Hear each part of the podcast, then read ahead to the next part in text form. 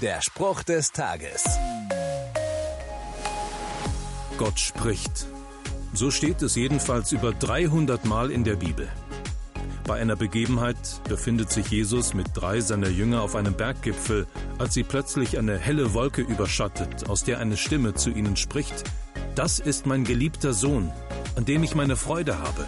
Hört auf ihn. Das stelle ich mir eindrücklich vor. Eine hörbare, kräftige Stimme aus einer Wolke. Noch beeindruckender aber ist, was sie sagt. Es ist eine Vorstellung und eine Aufforderung. Hört auf ihn. Wenn du dich manchmal fragst, ob Gott heute noch redet, dann folge der Aufforderung, lese all die Dinge nach, die Jesus gesagt hat.